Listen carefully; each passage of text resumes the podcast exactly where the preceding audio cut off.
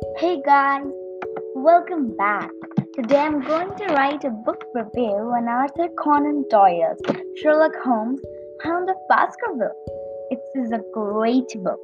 My favorite characters are Watson and Sherlock, not because they're lead roles, but because they have the ability that detectives have the ability to identify the two parts where the duo surprised me were when in the starting Watson identified a man by his stick, whether he was old or young, rich or poor, and like that. It amazed him. The second part was when Sherlock calculated the time Sir Charles had been in the garden by just seeing the ash fallen by Sir Charles' cigarette. Amazing, isn't it? Go and read Sherlock Holmes till we meet next.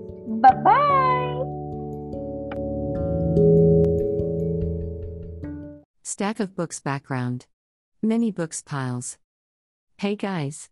Welcome back. Today I am going to write a book review on Arthur Conan Doyle's Sherlock Holmes Hound of Baskerville.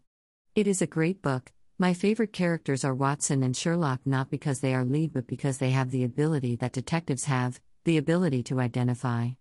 The two parts where the duo surprised me were when in the starting Watson identified a man by his stick whether he was old or young, rich or poor, and like that, it amazed me.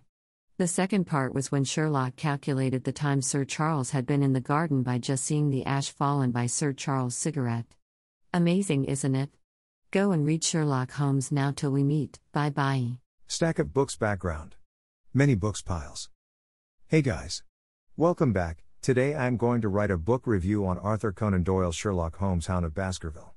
It is a great book. My favorite characters are Watson and Sherlock not because they are lead but because they have the ability that detectives have, the ability to identify.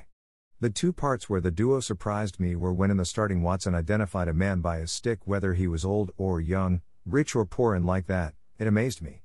The second part was when Sherlock calculated the time Sir Charles had been in the garden by just seeing the ash fallen by Sir Charles' cigarette.